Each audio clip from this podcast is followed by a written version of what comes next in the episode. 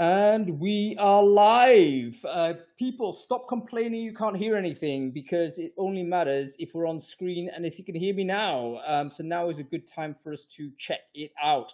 Um, welcome everybody to Brain Food Live on Air. It is episode 222, um, and we're bringing it to you every Friday, no fail. Um, and today uh, we have a very exciting show for you because it's something that we really need to talk about aging societies, folks, a demographic crisis. Um, we we know uh, we need to do a better job of getting access um, to the labor market um, of people who are beyond uh, sort of the typical group of people we hire. This is the over uh, the over 50s and beyond. How do we handle all of that? Um, uh, so this is the, the story of the show: age and ageism. Uh, but both of those things are real. Um, what are we going to do about it? That is the nature of today's show. Um, so, folks, very w- much welcome uh, to you. Um, let's just make sure everyone can hear me okay. I think Crowdcast is fine. It looks like you can hear me fine there. Uh, we are live streaming across multiple uh, channels here. We should be live on uh, LinkedIn for sure. We should be live on um, Twitter as well, and on Facebook. So if you can hear me on all of those places, uh, do let let me know whether that is okay. I'm going to quickly check my phone uh, whilst we say hello to Steve. Well, w- w- welcome to the show, Steve. Wonderful to see you. Well, thank you. Appreciate it. Good to be here. Can I also say, Stephen, you actually look exactly like your your profile picture. Um, Handsome is that the word you're looking for? I, I would gorgeous, gorgeous would be the word I would I would personally uh, I think is more appropriate. Um, but uh, but yes, by no means a, a, a catfish. Uh, so anyway, uh, great to see you, Steve. We're live on LinkedIn, so good to see everybody there. If you can hear me on LinkedIn, do let me know in the comments whether that is okay, um, and we should be good to go. Okay, cool. We are okay. Um, folks, before we kick off any further, we need to say thanks to our sponsors as we always do. Every week recruiting brain food brain, food live has been sponsored. I think it's been sponsored every week for like four years. Um, so it's crazy the amount of support we're getting from uh, the uh, recruitment technology com- uh, community out there. Uh, this week it's one of our repeat sponsors it is greenhouse folks uh, we all know greenhouse it's it's year on year i think the most popular ats as voted for by our community uh, the brain fooders um, and we're going to see how they come in this year's survey. So the survey is still ongoing. Um, I'm going to pull out some data on that, but I'm pretty certain uh, if they're not at the top, they're going to be very close to it. Um, if you are looking for an enterprise ready ATS and you want to upgrade, Greenhouse is one of those companies that definitely needs to be on your list to look at. I will share a link to Greenhouse in case you don't even know, uh, greenhouse.com, of course. Uh, but you can check out there. that is uh, their tracker UTM. It looks like so uh, you can go ahead and check it out there. Okay, cool. Um, let's say hi to Steve Jewell. Steve, it is your debut as the co-host for Brain Food Live. So thank you firstly for stepping in and upgrading Adam Gordon for us. Um, wait now, wait now, no, there's no upgrade on Adam Gordon. I'm just hey, a fill-in, right? Steve, I get it. Steve, Steve, it's a very low bar, mate. Um, you just you just need to be on air. Uh, on, the camera needs to move, and I don't have the great. scruffy beard. I don't have any of that, you know, Euro look. But um, it's a, I do like the contrast though, white and black shirts that you and I have going on. That's I, I do like it as well. You kind of look like a Rembrandt, if I don't mind, if you don't mind me saying. It's like all of the, wow. the, the, tones at the back there. So I think the contrast looks great. Really, no more. I don't need that kind of advice or that kind of adulation. Thank you, though. Anyway, Steve, why don't you um, sort of introduce yourself? Who are you? What it is you do? Yep, very good. So, Steve Jewell calling from Minneapolis, uh, South Minneapolis, in the great state of Minnesota. I'm actually wearing my Minnesota Twins t shirt.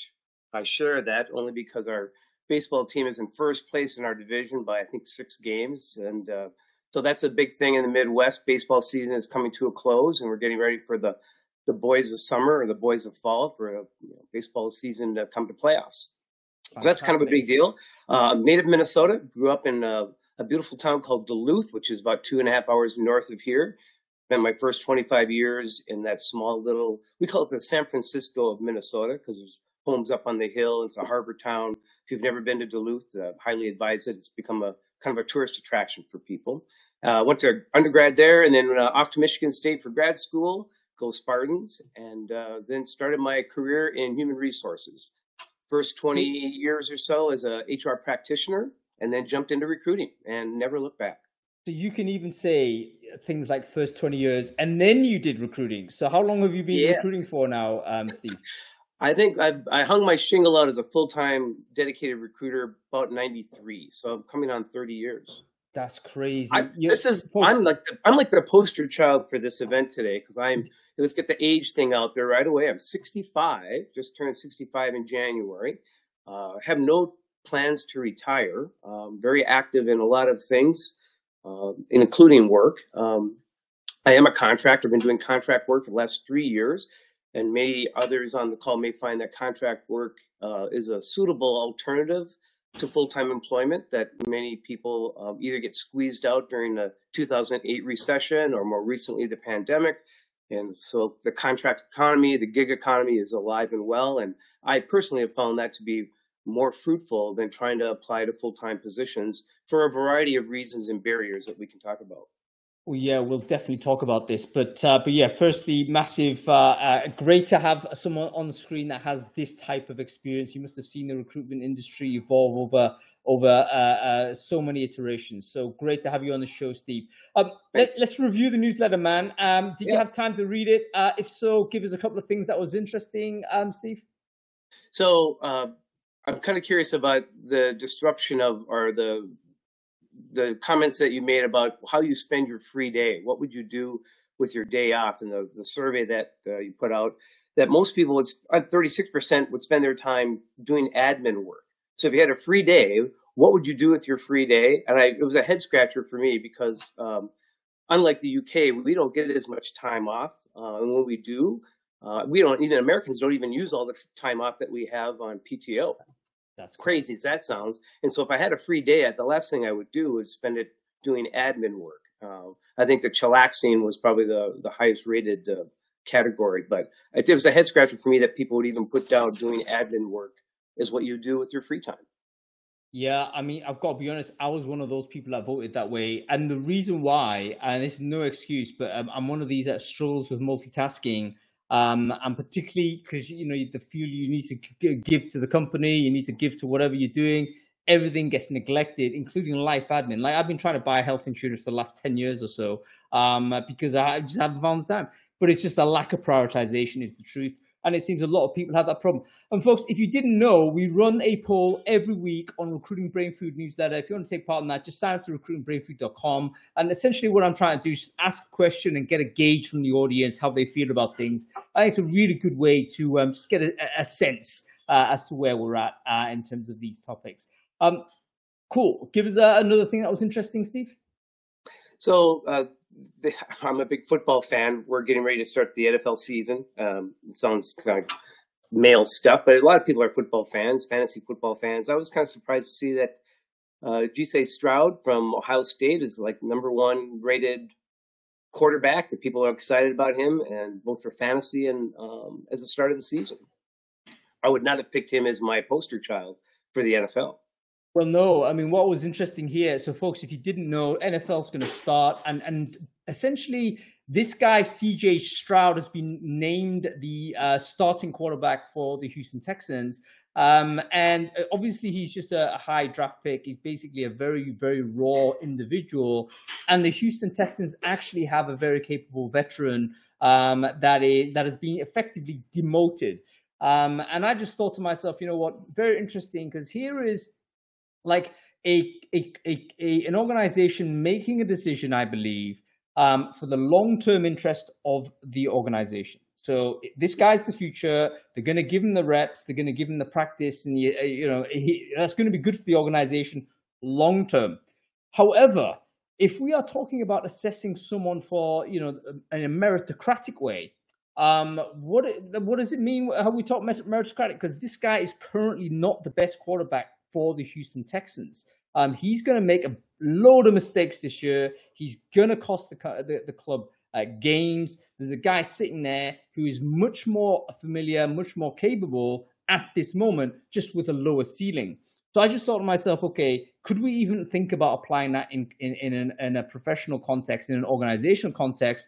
And if we did, would we be immediately uh, be subject to some sort of discriminatory policy or whatever? I mean, it's related to ageism, Steve, isn't it? Because well, let's say it's ageism and it's also its potential versus performance. So his performance at the college level is very different than what you see in the NFL. It's a faster game. Uh, there's more schemes. There's there's more complexity involved, and and everyone knows that you know making that jump from the college level to the professional level is difficult, and to be to be able to think that you're going to jump in year one and be a high performer, it's you're putting a lot on one player. One hundred percent, and I tell you something. Here's a little sort of. Uh, I'll, I'll I'll move on next topic after I drop this controversy. But I will say this: I think hiring for potential is basically our a new version of um, cultural fit. Um, it's basically a, a, a, little bit of a rebranding of some of those decisions we want to make, but we can't actually say we, are making them that way because it's so intangible. You can get away with a lot of decisions that would otherwise not meet any true objective standard. How the heck do you measure uh, potential, for instance? How can you even think about that when it's decontextualized as a, a characteristic? Or are we actually starting to say, oh, someone you know, permanently has this amount of potential compared to someone who has permanently less amount of potential. Um, it's a very, very high risk. Hung. There's a gentleman, the quarterback out of USC, uh, senior, and he's considered one of the highest ranked quarterbacks in college football. He's not sure he wants to go in the draft because he doesn't want to go to a, a poorly ranked team like the Cardinals. So even the player might say, maybe I don't want to go to uh, the first, be the first draft pick because I don't like the team I'm being selected for. And you know what? That's another topic that's worthy of recruiting brain food because the drafting system itself, I think, is massively controversial. And there's lots of things you can talk about that say, you know, where is the freedom to, to move? Uh, surely the employee, which is what this player is, should be able to choose who the employer is. Um, Anyway, give us one more before we jump into this, Steve. Yeah, I'll go right to the eighth bullet, which is about the, the, aging workforce in the world and the migration of the, the aging workforce, which is what we're here to talk about today.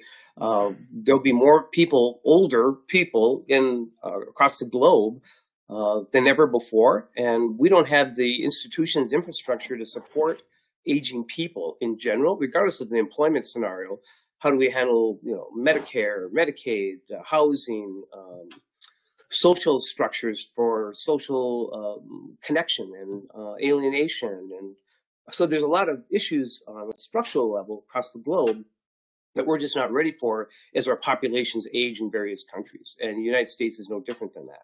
Uh, right now i think i have some stats somewhere in my pile here that there are more people age 65 and older than there are five and under in the United States. In the US, yeah. In the US, right. And mm-hmm. yet you look at countries like Africa, which has a booming uh, age uh, of working age population.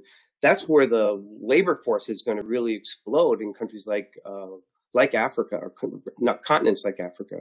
Yeah, absolutely. And we have Nom here from South Africa. Actually, one of the examples huge population. I think the um, the kind of median age of South Africa is probably early 20s or so. So they've got a huge amount of working uh, labor that's available. That's reflected really throughout much of Africa also. Um, so that's where the labor force is going to be. Whereas North America, Europe, East Asia, all of those places where you might be able to say have got advanced economies um, are all showing exactly the same signs aging workforce as a result of people living longer, but people are having less and less kids, um, which means that that is a pipeline issue. We're simply it's not. A, it's a tax issue too. There's a tax base issue of what's going to support all the uh, entitlements and social services that company or people have come to expect and live with. Look at the change in the uh, the retirement age in uh, Europe and how that was received so uh, with so much uproar because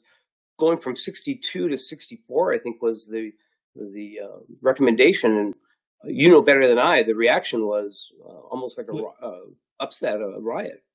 Yeah, absolutely, and you can understand that as well. I mean, a lot of people kind of um, uh, you know ridicule the French for like always being on the streets and always protesting, but I actually think this is a very powerful way in which the French workers have expressed uh, their position on it. And just imagine if you're like a person had that had planned your retirement to a certain a sort of age. Um, you've organized it this way, and then suddenly by law that's been extended by two, three, four, five, however many years it might be. you might understandably be annoyed by this, even though it may be necessary at a national level. Um, well, if you're living longer, huh? I mean, if you're going to live to 90 years old, that's a, a real burden on the infrastructure system that supports that retirement package. So here in the United States, we're kicking the idea of changing the retirement age from 66 and months to you know 70 and and it'll obviously have a grandfathering system to accommodate more people close to retirement. But there are challenges with social services and systems. If you don't have enough tax base to support that uh, you're going to run out of money before before you when you need it and that, that is the crisis, folks. We we we're at a, and uh, moving on to the top, this topic of conversation uh, the reason why um, the multi generational workforce is something that I think TA will increasingly need to care about um, is because of this factor. There is a candidate shortage of multiple sort of sectors of the economy,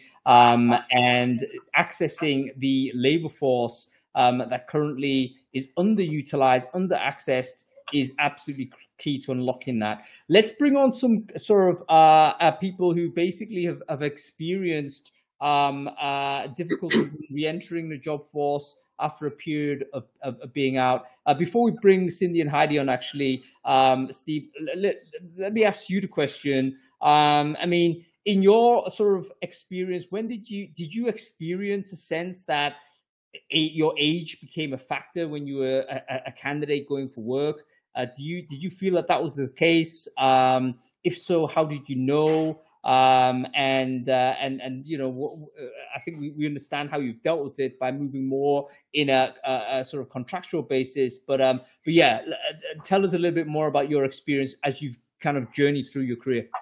Sure, it's great, uh, and everybody has a story. I mean, ageism isn't uh, just tied to old people, right?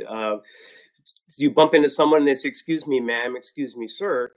oftentimes that's kind of taken as an affront. It's not a compliment. Uh, you're being t- treated differently than a regular chap, right? So you kind of go, "Wow, I, uh, why am I being be treated as if somehow I'm in a different uh, age category?" And that's when you realize you look in the mirror and go, "Well, I am older. I'm 65 years old. I, I've got graying hair, receding hairline. There's lines on my face." And, and uh, we all experience that at some point, whether you're 40 or 50. Everyone has their own definition of what old looks like.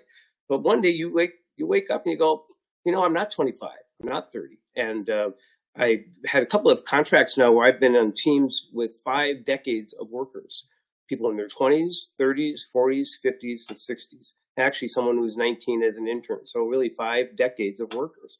So being in that kind of work environment has its challenges. Uh, I jokingly referenced to someone that was, um, I went to a grocery store recently to buy some pancake mix. It's called Crust, Krusteaz pancake mix. Very flavorful, tasty. And the cashier said, I don't know where, where that is. I said, it should be in the pancake aisle. I don't see it. She goes, I don't know what Krusteaz is. I said, well, it's like The Simpsons, you know, Krusty the Clown. And she looked at me with this blank look like, I don't know what you're talking about.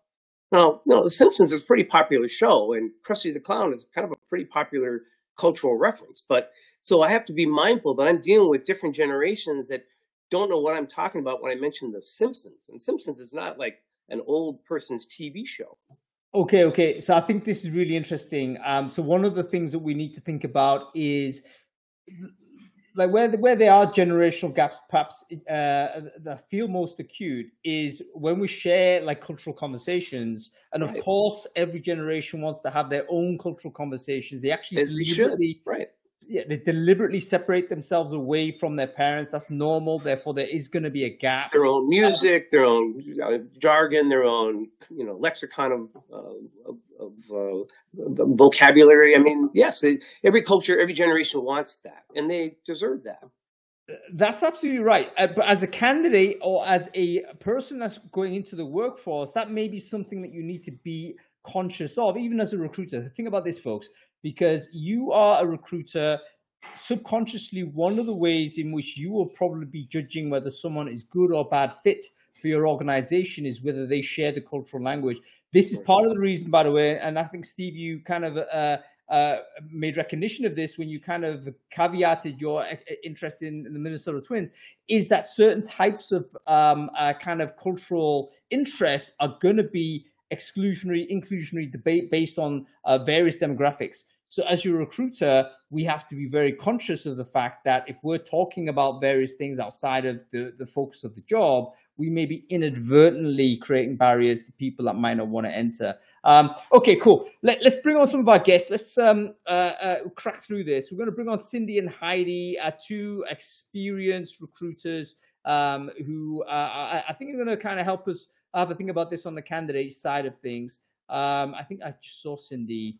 Let me just see if I can grab her kind of uh, difficult. I'm gonna, as you're doing that, I'm going to throw a few things in the chat in terms of articles that may be relevant for this conversation for the audience may want to look at later. Um, I just posted something from AARP that talks about how people look at age from different generations, and a good opportunity to just take a quick at a, take a quick look at a video. Please do, please do. Okay, we have Heidi Wassini here. Heidi, wonderful to see you. Um, Good to see you too. Uh, is the sound okay? Because I'm standing outside in the sun here in Denmark. Uh, just stepped out of a meeting to make sure I could join. You sound lovely. Actually, you, sound, you sound great, um, Heidi. Um, uh, for the folks who don't know you, can you quickly introduce yourself? Who are you? What it is you do? Of course. Um, I have been working within the TA employer branding space for the past 15 years. Uh, originally came from product management and telco, then moved into HR. Uh, did a career change around my uh, 30s, start 30s, I think. And uh, then I, um, I just, just like uh, uh, you were saying early on, once you looked at recruitment, you didn't go anywhere else, and that's kind of what I've been uh, doing the past 15 years in various companies, from 10 people to 10,000. Fantastic. And I've just shared your LinkedIn. Please connect with Paddy. And we've got Cindy Trotta here as well. Cindy, great to see you. Um, uh, can you uh, quickly introduce yourself? Who are you? What it is you do? Sure. I'm uh, a unique um, individual in HR in that I started HR from college and have never stopped, right? I um, was a recruiter, recruited quickly for a job I thought was intriguing, had to tell my boss, hey, I want that job. And then, um, and here I am, um, 40, okay, 35 years later, um, still enjoying it. Um, and I've worked for um, big multinational companies as well as a lot of auto companies. And now I'm working um, on the opposite end in a very small company, um, helping run a technology reinvestment um, and just having a blast. And it really reaffirms how much I love what I do. Fantastic. Great to see you, Cindy. I've just shared Cindy's LinkedIn. Make sure you connect with her as well. Uh, and by the way, I just want to draw everyone's attention to Irina's comment um, on the chat stream there. I think very, very interesting. Age, I'm going to read it out. In the US, age discrimination is common. But when I'm asked to source for diversity, it is women, Latino, African American, LGBTQ plus, but never for older people. Um, how very interesting. Uh, folks, um, let me know in the comments. Have you ever been given a brief to hire for older workers, like specifically targeting older workers? Have you ever had that? Yes or no? Let me know in the comments. If you're watching on LinkedIn, uh, join the conversation, comment on the threads there. Um, okay, let's see what people say as they come in. Uh, but uh, Cindy, let's go to you first. Um, where, what's your take with regards to ageism as far as it goes as from a candidate perspective? Like as a job seeker, as a person who's you know looking for work or has looked for work, uh, have you encountered this? What did it look like, and what made you feel? Um, sort of how did you how how did you come to the conclusion, if it did indeed happen, that that was the you know that was ageism was the result of it? Um, in, indeed, let's just um, um, go back to my background. Um, I re- um, worked for the first number of years in recruiting, really had a great career, and then I did take a career break for um, to become a mom. And then 13 years later, the um, 2008 recession hit very strongly in auto. We all might um, remember that. I sit in Detroit. And so, as my husband lost his job, and then I looked at him, he looked at, at myself, and like, well, I better go back to work as well. And it's been all sunshine and roses since then. But I remember vividly going back to work, and I, I would, there was um, what I thought was going to be hard was easy. What I thought was going to be easy was hard. I thought that, you know, with my master's in HR and all the experience that I had, um, you know, in recruiting, I was going to just slip right in. However, uh, and what I thought it was going to be hard to leave my family. It was so easy to leave my family. I love them, but to have that intellectual stimulation was wonderful. Um, but the last time I had filed anything was in a filing cabinet versus online, and I had a, a a, a, very early career person whiz banging me around the computer, you know, file this you know this is how you do it and i'm like whoa i'm like 40 steps behind clicks behind you and of course you can't actually see when somebody's clicking and they hadn't hired anyone in a number of years so they hadn't trained anybody because of the downturn in the economy. Um, so it was a it was a tough reentry um, but i did um, work my way back up. Um, i retired as a manager. I've come back as as a manager now but it took me many it took me 13 years to get to this point where I'm back in um, a management position. Um, but let's go back, um, talking just a little bit more generically about candidates. I think that we there really is a shiny toy syndrome in candidate in candidates. You want that newest, greatest candidate. And so even when you look internally or externally, somehow that candidate externally has a little bit more shine on them than the people that are sitting in front of you. And and companies don't look at that person sitting in front of you because you there's no one that's coaching up the team doing the rah rah rah. They're doing the rah rah rah outside of the organization. But what i feel they sh- companies should do more is coach the team up set the expectation give honest feedback to your employees and then, then remove the detractors and let those that are exhibiting growth behaviors eh, that might be more senior go ahead and continue to th- to thrive within the organization. You know Joe? what? Let me let me inter- yes. intercede here, Cindy, because I think it's a really important point. Like how much energy and investment goes into um, the people that you have, um, and does that change over time? Um, and it seems that it does. So, for instance, the, the, there was a study, I forget what it was, I'll try and pull it out, but there was a study that basically looked at the investment on training um, onto employees, and there was a very clear trend down as to, you know, based on tenure. So, in other words, um, early stage onboarding, of course, more training, that makes sense. Uh, but then it's just a consistent trend down all the way to almost zero to where a person that's been tenured for a certain period of time almost never gets any training. And then you're thinking, yeah, that's why you might have an internal mobility problem, or that's maybe why you have an attrition problem, um, and certainly uh, why you might understand there to be um, a multi generational diversity problem because you've literally neglected people um, that perhaps you know don't don't conspicuously signal that they need help.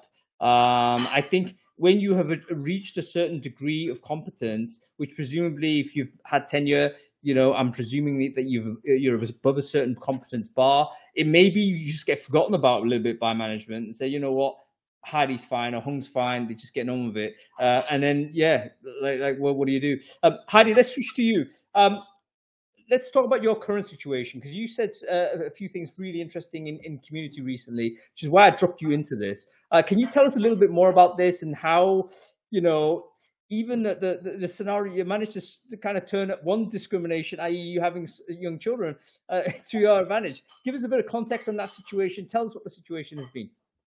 Yeah, so um, I left Vivino due to the downscale uh, about 10 months ago. And uh, ever since I've been uh, looking for the right role to, to do in. And while I'm doing that, I'm doing consultancy work. So um, I'm taking my time trying to find the right place. Um, and what I found was that I wasn't really getting invited to interviews, even though I, I felt like I was qualified. I mean, it's always a subjective opinion when when you apply for jobs. Um, but then what I did was I actually removed eight years of my experience on my um, resume or on my CV. I uh, took away the years of my graduation and then I put in that I have twins that are five years old. Now, I was 45 when I had my kids, which means I'm 51 now. And what happens is I'm I'm using that unconscious bias that if you have young children, you're probably younger than 55. That I don't think that people think that I would be 51 to have twins at five. Um, and uh, so I did that, and suddenly I started uh, getting interviews again. Um, and I don't really talk about the eight years unless it's relevant. Um, And at points, I have sometimes been asked about age, but mo- mainly, hopefully, I can kind of go by on my youngish looks, and uh, that kind of works. That's actually incredible, um, right? I mean, seriously, funny enough. Yeah, I mean, did you, did you get this? I mean, usually when you're um, certainly a woman and you're saying you have a young family, usually that's like a handicap in the sense that you get another sort of prejudice against you to say, look, this person is not 100% bought in. Yeah. You know, they've got other responsibilities. But in this situation, it was actually a benefit because it counteracted yeah. maybe a stronger prejudice on age um, yeah. and you're kind of in, you're kind of working with the prejudice of the recruiter uh, to say actually this person must be younger than given mm. uh, sort of the the youth of, of, of your kids. Um, well firstly let's hope that you know some of these opportunities translate and it's the right one. Um, heidi by the way if anybody wants a head of people a head of ta or whatnot in the scandinavian area uh, speak to heidi. We're seeing a really talented person. Um, but um, you, um, uh, it, it's one of those where people shouldn't really have to go and do this. Can we understand the psychology as to why? I mean, yes, we can say recruiters are horrible people, but also let's admit we are also recruiters. Um, and I wonder whether we ourselves might have subconsciously made these decisions at some point throughout our careers um, where we have inadvertently preferred one candidate over the another based on this perception. Why does this happen? Um, any thoughts, uh, please? Well, I'll jump in. I think there's some optics, right? Let's be honest. So people take a look. I mean, we're in the United States. We're a very youth culture minded uh, country, and so we idolize youth, and we don't tend to hold uh, people of certain age up as uh, gold star standards. Let's put it that way. Uh, I about a couple years ago, I was hiring an executive assistant for a business owner, and he said, "I don't want to hire a Mrs. Doubtfire." Now, that's again a cultural reference, but he was saying, I don't want an older woman as my administrative assistant. He goes, give me someone that can represent me and my company. So there's a lot of you know dog whistles in this around uh, assumptions and uh, optics. So I've been on the other end of that, where you know you'll see a job application. I'm currently in a job search myself, and they'll say we're looking for a senior talent acquisition partner with one year of experience. Yeah. And I'm going, Okay, exactly. What is, what is, is senior at anything at one year? So so companies, and this is put, posted by a rec- recruiter or human resource person. So you think they'd be the the gatekeepers to that kind of nonsense, but they're not.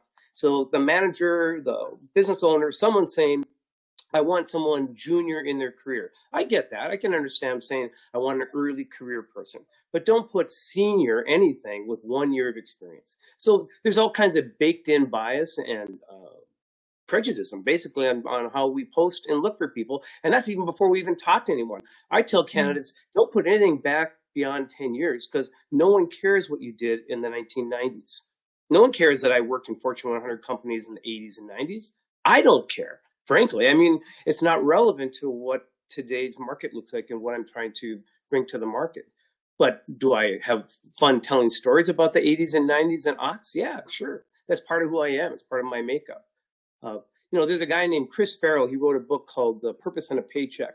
He's a local guy, and uh, I put the link if you like in, in the in the chat. But he he makes a point that uh, you know, older workers bring a lot of skills and, and added value that don't get acknowledged. There's the emotional intelligence. There's the business acumen. There's the the perspective. They have the perspective of time. They've made mistakes. They can look at a situation and contextualize. So there's all kinds of values that older workers can bring. We're not very good at promoting those attributes, but and and inside inside companies are not very good at acknowledging those skills as well. Okay. And also, yeah, go ahead, Cindy. if I could just jump in um, really quick, I think that companies are going to be surprised shortly about the difference in work ethic between my um uh, the older generation and perhaps the early career um, individuals um, my children are 23 24 and 26 and the perspective i have being their mother when they've entered as they look and have been in the cor- corporate world I, I mean i'll be up all night doing whatever it needs to be done for tomorrow and they're like well they're not paying me to do this so you know it'll have to happen tomorrow and I think companies are going to lose out on that particular um, dedication to the to the craft and to um, their projects. All right, really interesting, uh, Cindy. You have ventured onto thin ice, though, um, but that's okay because I'm prepared to join you on the thin ice. Um, we're, we're saying, hey, actually, let's roll with some generational stereotypes. Older people might actually work harder because they come from a generation that knows the value of hard work. Gen Z actually don't work as hard because actually they've had it easy. What do you reckon, folks? Is that an outrageous thing to say? Uh, probably is. Um, but uh, but yeah, let, let, let me know what you think. Is it is it a valid way to try and defend the multi generational workforce by saying actually there's different expectations as to your uh, relationships with work? And by the way, just to come back again here to support Gen Z a little bit, maybe a renegotiation of work life balance is not a bad thing. Um, however, from an employer's perspective, at a very brutal input output scenario, you might actually get more juice out of an older person than you get a younger person. So, what do you think? Um, okay, go ahead. Someone yeah, I yeah, um, I, it was me, Heidi. Um, yeah, I, I, think there's also a, a, cultural aspect here because some of the things that you are talking about are I recognize from my my although limited knowledge of the states. But there are some differences going on with regards to Scandinavia. And I think a lot of it has got to do with the work life balance. You said, for example, early on that um, people didn't even take their uh, PTO, but I can assure you people do take their vacation in Denmark and more than they can have. We have six to seven weeks of vacation in Denmark, in the Nordics. Um, and people definitely, um, the majority of them, young or old, will take that vacation. So I think that there is a, a difference in in also um, the cultural aspects of it. And one of the things that that you said also, um, oh, I'm sorry, I'm so bad with names. Uh, one of the things you said also earlier was uh, the uh, I think it's got something to do with with like um, after Corona, value of life has changed in a way. And I think that that has got to do on a personal level rather than on a generational level.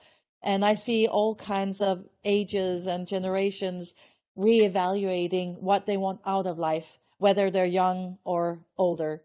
And then I think there's also another thing that keeps bugging me, and I have to say it out loud. I'm so tired of being called older because I, I, I, I'm supposed to be like senior in five years, but 55 in today versus 55 in the 60s is so massively different in mindset, in in um, health, in in workforce, and everything else that I really think we re- need to also reevaluate what does older mean, what does senior mean, and what is it that we bring in in different perspectives uh, across the different the generations. All right, um, we need to move on on this. Thank you for, for, for the chat, folks. Um, there's a few things that I just want to underline, which is seem, seemingly very interesting in the diversity conversation. Um, one thing that all of us have kind of said, and I actually agree with and, and, and endorse, by the way, um, is that there may well be qualities um, of a tenure or experience that add a specific kind of value to an organization that you might not otherwise get. Uh, so, in other words, there is value in having longer. Ex- I think there's value in being a parent. I mean, you know, there's lots of lessons learned in doing life activities and life things of this type uh, uh, that you simply will not have or not be able to learn if you're very, very narrow and focused. So what we're saying is, is that we're not trying to defend all the workers by saying we're just as good um, as a younger worker. We're saying that there actually is different qualities um, that actually can be complementary to the overall strength of an organization. And by the way, let's just uh, uh, rewind back. You're talking about going back in history, Cindy. Let's go back to prehistory. Um, if you go back to how human beings evolved, generally speaking, we all grew up in kinship groups. They were multi generational kin- kinship groups. Um, it's actually a very modern phenomenon that we started to do age stratification, um, typically from the Industrial Revolution onwards, where we started piping in age cohorts into school, and all your friends and, and, and be, became generational and horizontal and not verticalized, whereas previously we had a lot stronger vertical relationships across the generations. So maybe we need to rethink that. Folks, we need to move on. Uh, so we're going to say goodbye to Cindy and Heidi here. Thanks for joining us uh, for the conversation. We're going to bring on uh, some of our other guests who are going to look at it from the employer's perspective. So Heidi, you enjoy the sun. It looks fantastic. Thanks for breaking out to have a chat with us here. Uh, and Cindy, great to Thank see you. you. Uh, I really appreciate you coming in uh, and know sort of from the context there as well. That might have been extra work. So I, I really appreciate you uh, spending some time with us, uh, Cindy. Thank you again. Cool, cool. Very interesting. Okay, let's bring on some of our other guests who are basically working from the employer side. So I'm, I'm keen to explore, you know, what we're going to do about this. Um, so let's bring on, um, I think Matthew, I hope you're here. Uh, Matthew Howe, there he is. I'm going to invite him. Um, we also have Vicki Leonard. Uh, let's see where Vicki is. Vicki Leonard, da, da, da, there she is. And we're also going to invite on Jo Dalton as well. Um, so this should be great. Let me just see whether Jo is there. Oh no! I really appreciate the uh, the different perspectives and points of view from different parts of the world that this show presents. Hung, and you do this on a you and Adam do this on a regular basis. Uh, you know, here in the United States, we can be very uh, uh ethnocentric, and uh, it's it's helpful to have different points of view, worldviews. So, thank you. Hey, everyone's everyone's ethnocentric, uh, Steve. That's one thing that is true um, uh, that we all have to admit. Um, and the first step is to recognize that. Um, okay, but let's uh, let's say hello to our friends here. Um, so, Matthew, wonderful to see you. Can you quickly introduce yourself? For you, what it is you do? Yeah, hi, nice to meet you. I lead volume recruitment in BT Group. Fantastic stuff, uh, Matt. Um, we have Vicki there as well. Vicki, can you quickly introduce yourself? For you, what it is you do?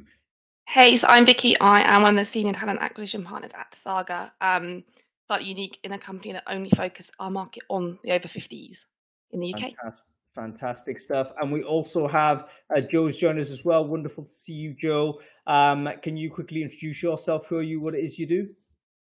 Yeah, hi. Um, I'm Jo Dalton. Um, I own uh, one of Europe's best known headhunting firms for uh, the tech fueled startup and scale up space, and also uh, invest in a number of startups that are scaling and sit on a board of uh, a business in scale up mode. Fantastic. Wonderful to have you on the show, Jo. Um, so we've listened a little bit from the candidate perspective, uh, you know, uh, the situation where struggling to get in, having to fake your, you know, really remove information about how old you are, even introducing other sort of personal bits of detail to just try and get through the door. Obviously, all of this is profoundly unjust, and we want to do something about it. Um, uh, the question to uh, us three here is, you know, what can be done and what has been done. So um, I wonder whether we could start with you, Matt. Um, tell us about your eh, programs that, you, that, that are currently underway um, at BT that might help uh, you know these different generations into the workforce?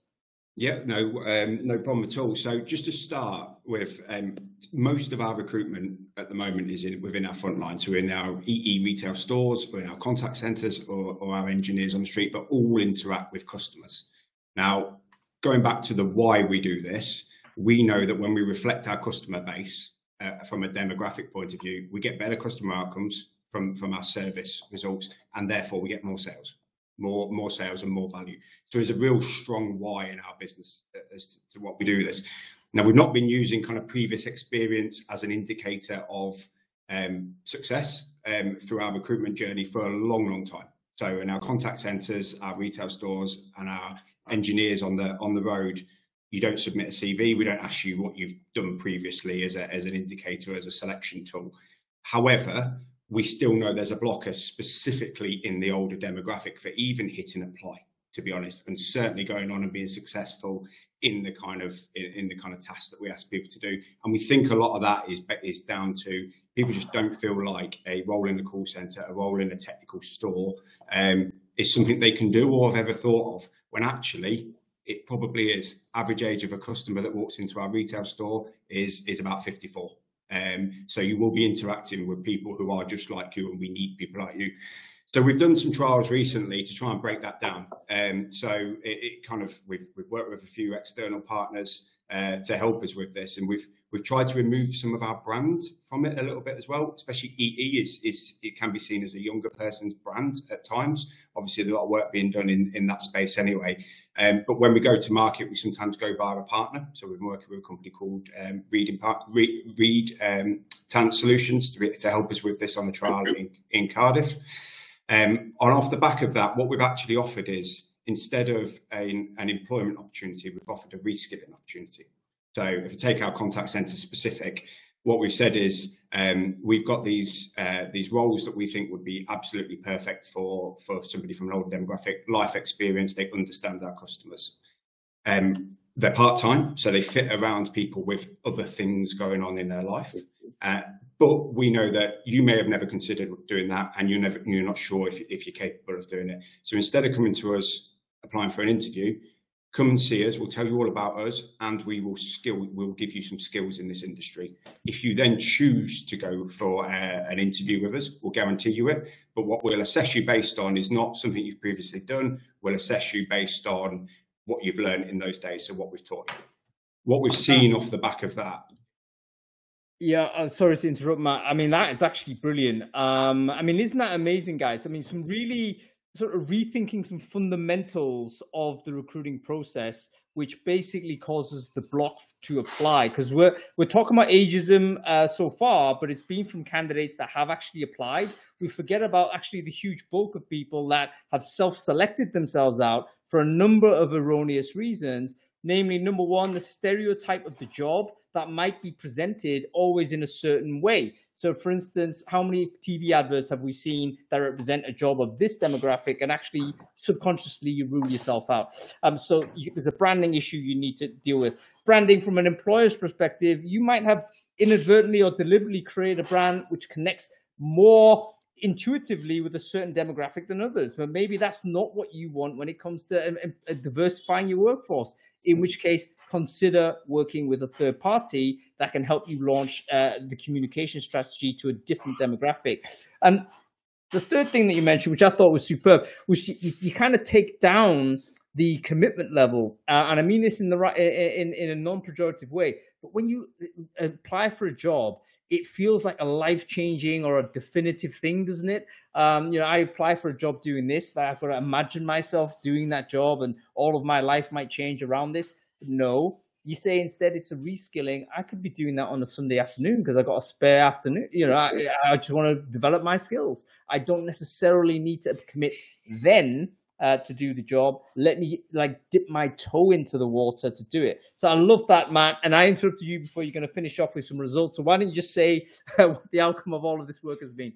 Yeah, look, the, the metrics are, are, are fantastic. I mean, you get 100% um, shirt rate for interviews, which in a volume space just doesn't happen, uh, right? Because again, the commitment element and it's a giving back. People are signing up to get something for themselves, not just to tell us something off the back of that, we've got kind of an 85% conversion rate at it at the, the next stage interview versus a, a, regular kind of 50% that we that we get and then we're, we're in relatively early days of, of trialing this with with an older demographic this is actually the approach we use for our our apprentices as well which is interesting it works for both ends of the scale but what we're seeing is is that when people join us they're, they're performing really well um, they're not leaving us and they're not absent, which again, in a in a frontline perspective, these are some of the key measures that we need. So it's working really well at the moment. We're also building it out into our retail space as well.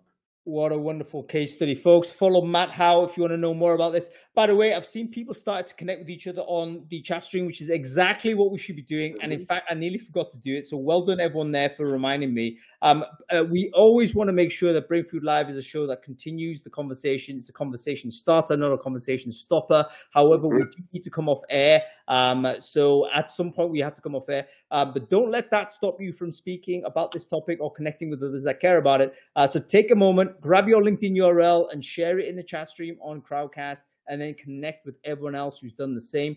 Uh, if you're watching this on the multiple LinkedIn's that are out there, uh, then do the same on the comment thread. Just grab your LinkedIn URL and stick it into the comment thread there, and then just connect with everyone else you see. Um, every week, you should be getting 20, 30, 40, 50 new connections for people who care about this topic. Uh, it's free to do, so you might as well go ahead and do it. Um, okay, cool, cool. Um, let's go to you, Vicki. Um, I, I, didn't actually know that your business what uh, service hires only a certain demographic? I mean, give me some context here. No, it's it's, it's all our customer base. So we focus solely on going to market to the um, experienced generation, as we kind of refer to older workers internally. So whether that's of course insurance, travel, cruise, and kind of more media products, you can only qualify for these if you are over 50. Um, so similar to Matt, we want our people on our front line to be able to understand this demographic um, who better to help someone with their life insurance, their car insurance than someone who's been there and is using those products as well. Fantastic. Um, and so this has been, I guess, has this all like was this a strategy, a recruitment strategy for the business uh, from a long term, or did, was there a moment when you realized actually, yeah, we we need to hire some of the people that we're actually selling to? I think it's I think it's always been there, but I think a lot more kind of coming to the forefront now. I guess going back to contact center, maybe it's not the easiest area to hire into as to kind of thinking outside the box. And we do see people that um, have retired. We had a retired head teacher who he didn't want to be doing that anymore. He didn't want to get away from that. He just wanted to come and help people and have a conversation. And ultimately, that's what we need people to do. And it's, it's only going to, as you said, the, the gap is increasing. We still need people to fill these roles. It's a no brainer to bring them in. Can I ask how do you bring them in? Because a lot of people that have, let's say, re- retired or they've gone through a moment where they've stepped away from work on a full time basis, they may have deactivated LinkedIn or they may not be logging in anymore. They certainly haven't constructed a CV and not pinging it around because the past that, that period, but they do have some capacity. You know, they're able to do some time. Maybe it's a part time role, doesn't have to be 40 hours in an office. You know, uh, how do you actually find them? What's the attraction, uh, sort of, or sourcing approach? So I think we've we've naturally got a kind of a high footfall on our website when people are kind of coming to look at our products. So there's a big um, if you go to our careers page, a lot of it is around the older workforce. Um, some of the articles in our magazine also link to how to write a CV or how to approach returning to work. So that actually you might have been looking at us, oh, yeah, I need to buy some insurance, but some, an article's caught your eye. Um, and we're really focused on all our employer brand, making sure that we use the older um, generation in our marketing um, to go out there, but also showing what we do once you're in the organisation. It's all well and good that in TA we're providing with a great service up until day one, but we need to kind of show that actually once you've joined us, you're actually going to feel part of this, whether that's through um, diversity forums or kind of communities. To go back to your point earlier, Steve, about not being able to talk to people about the same topics. Well, actually, there's a, you can join this group on our intranet, so you can discuss common TV shows that the right age group's watching. You might not be interested in Love Island in the same way. That's that's what I sit and talk or soft play. Um, but there's always a lens on age. So when it was Pride, we used a, um, we work with the Silver Rainbows. So a Pride group but also age is part of that, just to keep that conversation going throughout everything that we do. Very, very interesting. So, one of the techniques, if you do indeed sell to a multi generational d- demographic, or with regards to Vicki's business, selling specifically to that demographic, obviously that's already a channel for recruiting. Um, you might as well put some recruiting um, sort of uh, uh, opportunities or con- content alongside some of the marketing content you're putting in anyway. Um, that makes perfect sense to me uh, and a really smart way uh, to to do the acquisition side of it. Uh, very very interesting. Jo Dalton, going to you, different type of take. Um, you're doing headhunting stuff. You're doing sort of senior recruiting.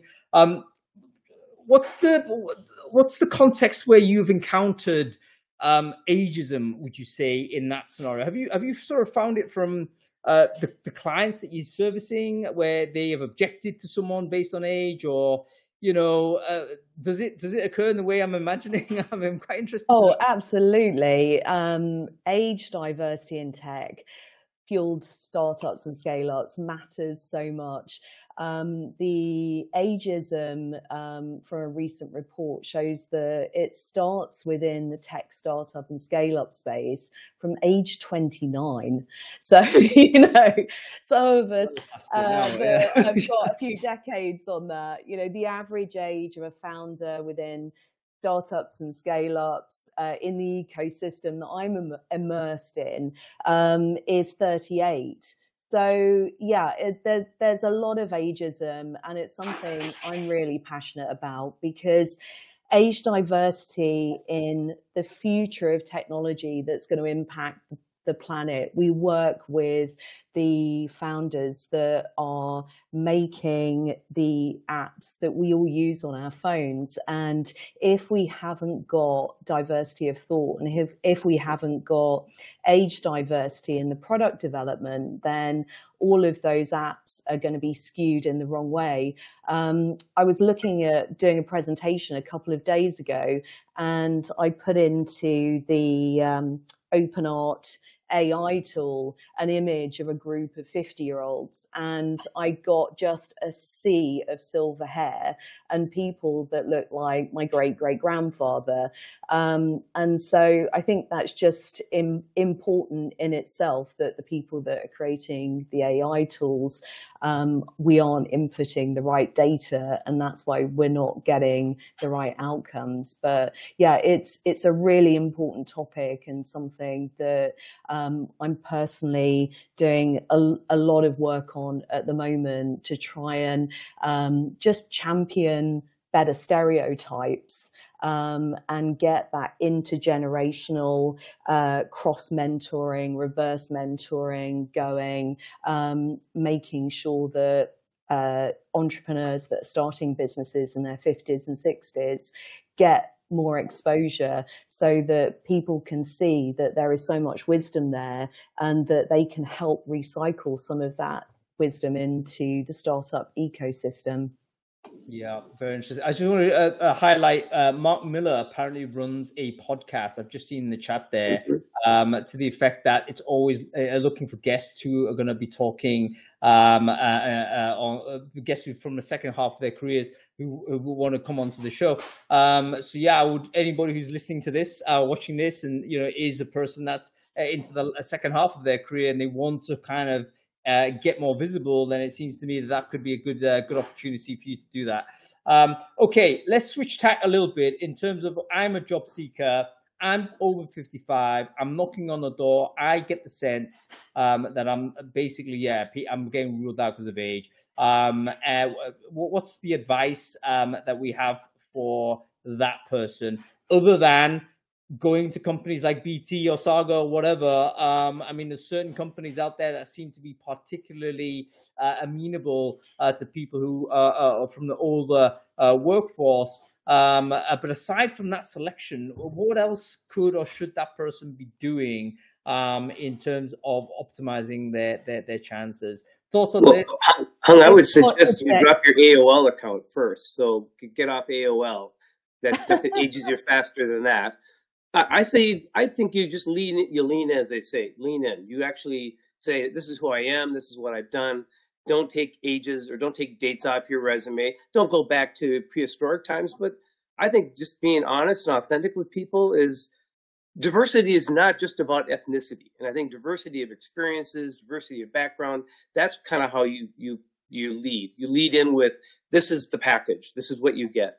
Do you know what? There's two things that's interesting there. Number one, I think the AOL thing is actually correct. Um, it is pretty bad branding to have a very old email domain. It's worth just switching that out. Um, uh, even though I know it's painful to move move sort of emails around, but I do think that probably has an impact. Um, second thing is that I wonder whether all the workers need to be putting like leaning into the diversity angle. So it, it, does the word diversity appear in your CV? If not, it should, um, because you may not be aware that right now and in the next coming years or more, you're, you will now become a underrepresented group. Um, in which case, it may become to your advantage to, to, to kind of connect very much with what companies want to do. Companies definitely are driving to try and hire more multi generationally. I did a poll on recruiting Brainfood newsletter last week um, to find out, you know, what the percentage of formal and informal programs they were. Uh, together, they were like over 40, 50, I think nearly 50% had some sort of program, official or unofficial, to try and create a more multi generational workforce. That percentage is only going to get bigger. So if you're a, a, a worker in your 55s and plus, why not kind of lean into that? Lean into where the corporate trends are and then make sure you're speaking the language within your cv linkedin or whatever it might be so that you can connect with that. That's a really good point steve. Um, okay thoughts on this matt? Your your advice for an older worker? Yeah look i think um, a lot of barriers are perceived um, and there's not many companies that I'd speak to that, that don't want to try and hire multi generational. Um, often they don't know how to go about it, but remove if, if as a job seeker you overcome that perception of a barrier, then I think you will find you're actually knocking on an open door in a lot of instances. Um, so I think that helps. Right, really important point. Are you self selecting yourself out? Yes, we know there's ageism that exists, but if that's too prominent in your mind, sometimes that can be an additional unnecessary handicap, right? Because you're thinking all the time, oh, I'm being discriminated against. I better not apply. No, push the button, apply, um, and and you know don't carry that on. Uh, sort of don't, don't let a bad situation get worse by your self perception of it. Um, okay, cool. Vicki, your thoughts on this? I think just just reach out to, to your network and to any recruitment contacts you've got, um, and have a conversation to help you overcome that barrier.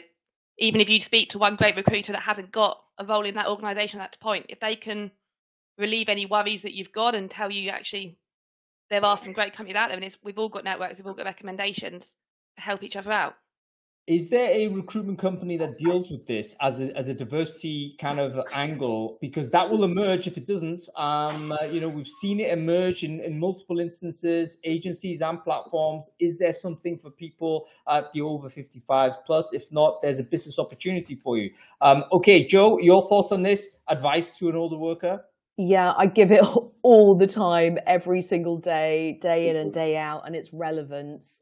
You've got to be relevant for what's going on in the market right now. Um, it's it, it's just so important to understand what are the buzzwords of the moment. Make sure that you're online brand and your persona is current and it's talking about the issues of today um, and get rid of any language from uh, the past. Uh, read up, comment um, on forums, understand what's going on.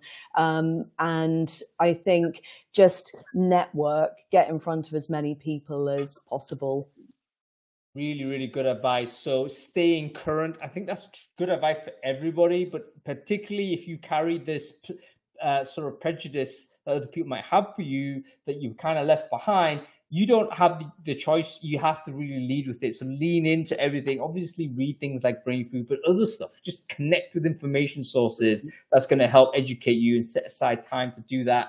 Um, and from your own self-perception point of view however you're showing yourself online that kind of needs an audit. You can, it needs to freshen up in in a way um, to say, you know what? Again, it's not like saying uh, going to extremist lengths and disguising things unless you really have to. Uh, but it's more a case of, you know what? Are you using the language? Are you in the right conversational spaces that help you uh, uh, uh help, help, help you feel as if you're connected to the to, to the big topics of today? I would add stay connected to your network too. I mean, I mean, older workers have a lot of connections that they built over their career, and those people may be aging out of the workforce, but they also have great connections in organizations.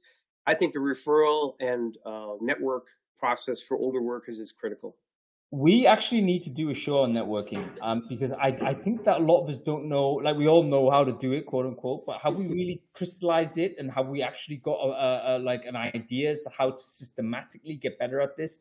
Probably not. Most of us are just relying on our charisma, right? We, yeah, I'm gonna go into this room, I'm going to just be hilarious, and then suddenly you're going to be Lord, you'll be a great networker. No, you can be that, and you can also have a plan. So maybe that's going to be useful folks, if you're interested in me doing a networking show and getting some super networkers in to talk about it, let me know in the comments whether this would be valuable, um, and we'll get that set up. Um, and I want to separate the networking from the profile. I think they're related, uh, but they're both uh, sort of very, very important, but also can operate independently. And this leads back to what you were saying, Jo. Your online profile has got to be like you can do more with it. All of us can. Um, and too often we've just neglected it. When's the last time you actually looked at your LinkedIn? When's the last time you actually did any editing on your profile? Go ahead and do that. Um, and by the way, if you're on places like LinkedIn, it's a great place to just increase your visibility so that more people can see you. So one of the things, by the way, which I've been promoting, which I think some of you have actually adopted, is to say you can broadcast Brainfood Live every Friday on your own LinkedIn and you could do it for free. Um, why do I promote this? Not because it's like useful for Brainfood, because it, it really isn't. I don't collect any data on that. Um, however, what it does do is it draws viewing traffic to your profile because uh, people might be interested in this conversation. So if you're going to do this, all you need to basically if you uh, are sometimes looking for things to say online well you know what? Have a think of what shows are going live what's being restreamed and lots of them have the ability for you to retype it in. Um, Brainfood is one of those so go ahead and do that. It's totally free to use. Okay listen we have to leave it at that because we're out of time. Let me thank our guests. They've been amazing. Matthew how wonderful to see you and well done on your uh, amazing program there. We'd love to hear more about that at a later point. Uh, Vicki wonderful to see you as well. Thank you so much for introducing us uh, to the philosophy at Saga. Wonderful to see all of this. And Jo, great to see you. Um, I, am not sure we've ever had the proper chance to connect, but um, I'm I'm I'm going to make it a, a thing uh, for us to actually have a one-to-one. Good. um, because uh, we've not had enough time today. Wonderful to have you, and great uh, great to see you on the show, uh, uh, Jo. Thank you for having me. Look forward to connecting with you all later yeah, make sure you connect with all of our wonderful guests, everybody. Um, so thank you all of us for that. That was great. We'll be back next week. We're going to be talking about um, where employer branding and uh, politics collide. I'll be broadcasting this from Nashville, Tennessee, uh, where I'll be uh, spending a couple of days having. Uh, I'm going to do a talk at RecFest USA. Very excited to see that. So if you're going to RecFest, I will see you there. But hey, really important topic when we're talking about politics. Reason why guess what? There's, cultural wars everywhere, but particularly acute in the US. And in fact, that is having cascading effects to people in recruiting. So, for instance, what does it mean if you are hiring for a company that is headquartered or has a job in a state that suddenly has changing kind of rights when it comes to women's right to choose?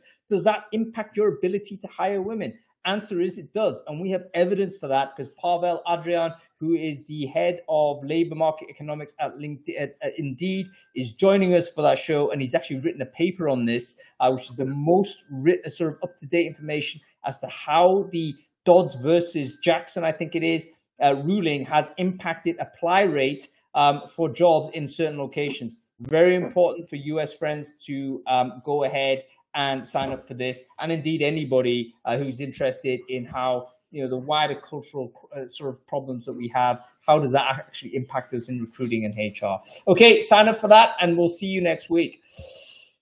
Cool. Um, a bit breathless, uh, Steve, wasn't it? But um, Oh, that you pack a lot in, Hung. You do a good job of packing a lot in a tight space, and uh, I'm sw- I'm sweating, man. I don't know whether your you ability are, to curate is uh, is uh, amazing. So congratulations, well done. Uh, well and I look on... forward to seeing you next week as well. This will be my first uh, national recruiting conference that I've ever gone to, and the fact that it's outdoors and it's a little unconventional with circus tents and uh, riding bulls and pop pop up tents. It's going to be interesting and I'm fun. I'm going to give my talk from a, a from a, a, a, bull, an electronic bull. What you reckon? Um, I think that will be. Well, I, I, challenge you for a, a, ride off. Uh, actually, I put the challenge out. Anyone 65 and older wants to challenge me. I'm going to stay on for 65 seconds. So that's my goal. You, you and sound, anyone you, that's 65 or older, they're you sound disturbingly confident, Steve. I wonder whether you, you, are some sort of. I don't know where I get it. I've never been on one before, so it'll be a new experience. okay, hey, before I go, though, I do have to share one thing with you. You know, this is the harvest season in the Midwest for produce. This came out of our backyard. This is a zucchini. What am I looking at? Oh my good lord! Scale. So, I've never um, seen anything that size on a. It's, it's almost obscene in a way, but it's. Uh, uh, we've got like eight or nine of these in our backyard. It's quite crazy from a small little above ground garden. My spouse does a great job. So a lot of zucchini bread, zucchini cookies, uh, zucchini lasagna, zucchini, zucchini, zucchini. if, you're, if you're coming to RecFest, get ready for a zucchini sandwich courtesy of Steve Jewell. And, uh, I think more ribs. I think we're going to do more barbecue than zucchini. Yeah, yeah. Cool, cool. All right, man. Listen, that's it. Steve, listen, thanks for co-hosting, man. Really, really good job. Really enjoyed um, it. Tell Adam he, he doesn't have to worry about losing his job, so he's he's secure in that. He's out. Um, no, listen. But I'm happy to sub anytime. You ever need a backup, you got you got your man. Good to know, man. Listen, I will see you next week, man. Look forward to it. Terrific. Take care. Have a great weekend. Bye.